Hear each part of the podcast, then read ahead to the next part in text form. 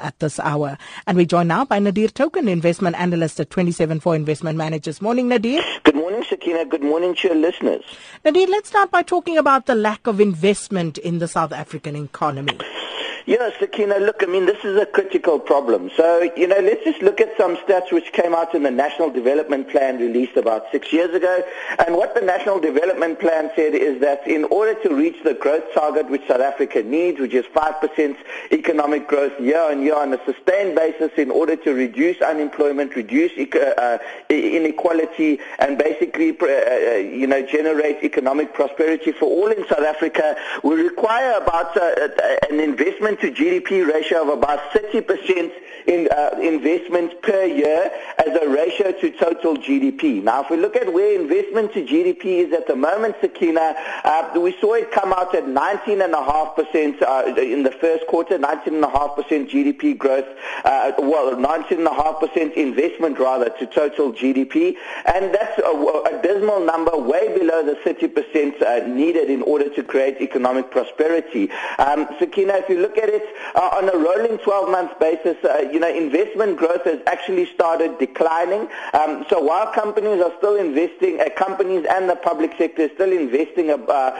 you know, hundreds of billions of rands into the South African economy. Um, in terms of the growth rate, that number has been declining uh, year on year for the last two quarters. So we're seeing declining investment and we're seeing investment well below uh, where it needs to be in order to generate economic growth. And that's why we've seen the unemployment uh, rate rising over, um, you know, the last couple of quarters. That's why we're seeing uh, our GDP growth languishing and entering a technical recession. Um, you know, and I think these are some of the critical issues which need to be dealt with in order to get economic growth back on its trajectory, Sakina. And things like, uh, you know, the mining charter, things like all the political instability that we see certainly doesn't help confidence in terms of trying to generate um, investment in the South African economy. As we've spoken about on the show many times before, JSE corporates are in an exceptionally healthy position in terms of the amount of cash they have on their balance sheets. Um, you know, close on a trillion rand now, and uh, you know, so we, we need policies in order to unlock that one trillion rand of cash on JSE corporate balance sheets. That creates a multiplier effect um, and creates a, a, a stable environment in order to create and promote investment, and that has a strong multiplier effect in terms of creating jobs and generating economic growth.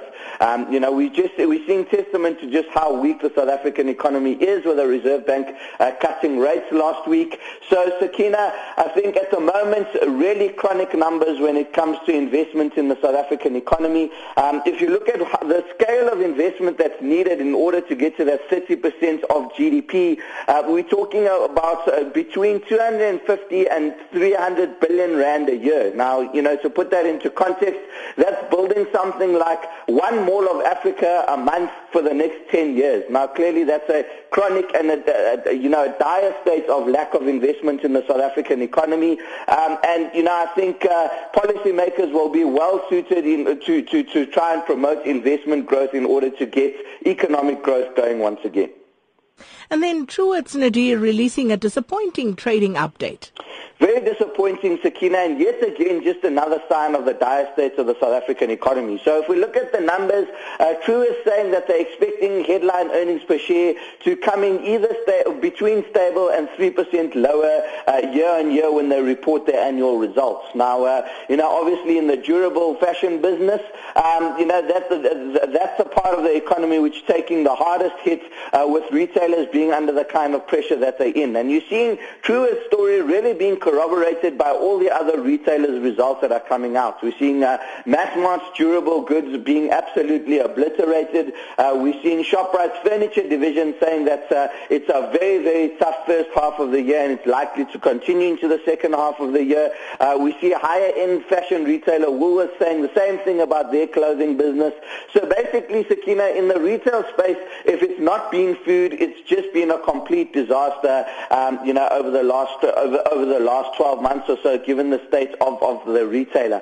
I suppose for the time being, Sakina, uh, when it comes to looking at these uh, looking at these retail stocks and whether they, they, they, they, offer value or not, it's all about what you're paying for what you're getting. Um, you know, and uh, the last couple of months we've actually seen, or the last couple of weeks rather, we've actually seen retail stocks hold up quite well because there's been a lot of bad news that was already priced into them, um, and as a result of that, we're seeing them uh, sustain quite decent performance on the back of uh, very cheap multiples.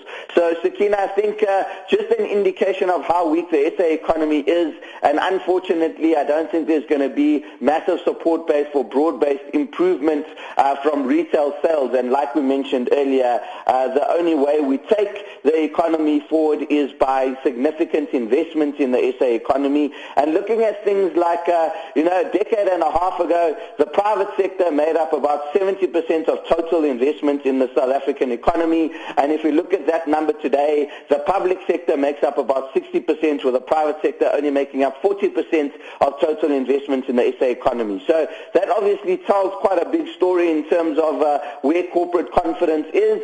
And without corporates investing, they obviously don't generate a, a significant earnings growth. And without them generating significant earnings growth, it's obviously difficult to see in the short to medium term, um, you know, how the share prices can have any sustained momentum in terms of going upwards. So, Sakina, uh, quite a tough environment at the moment, and it's all about being able to get the right amount of growth for the price that you're paying in the retail sector. Well, Nadir, we'll leave it there for today. Thank you so much. Uh, Nadir Tokhan is investment analyst at Twenty Seven 27-Four Investment Managers. What's happened to the life insurance policies you bought?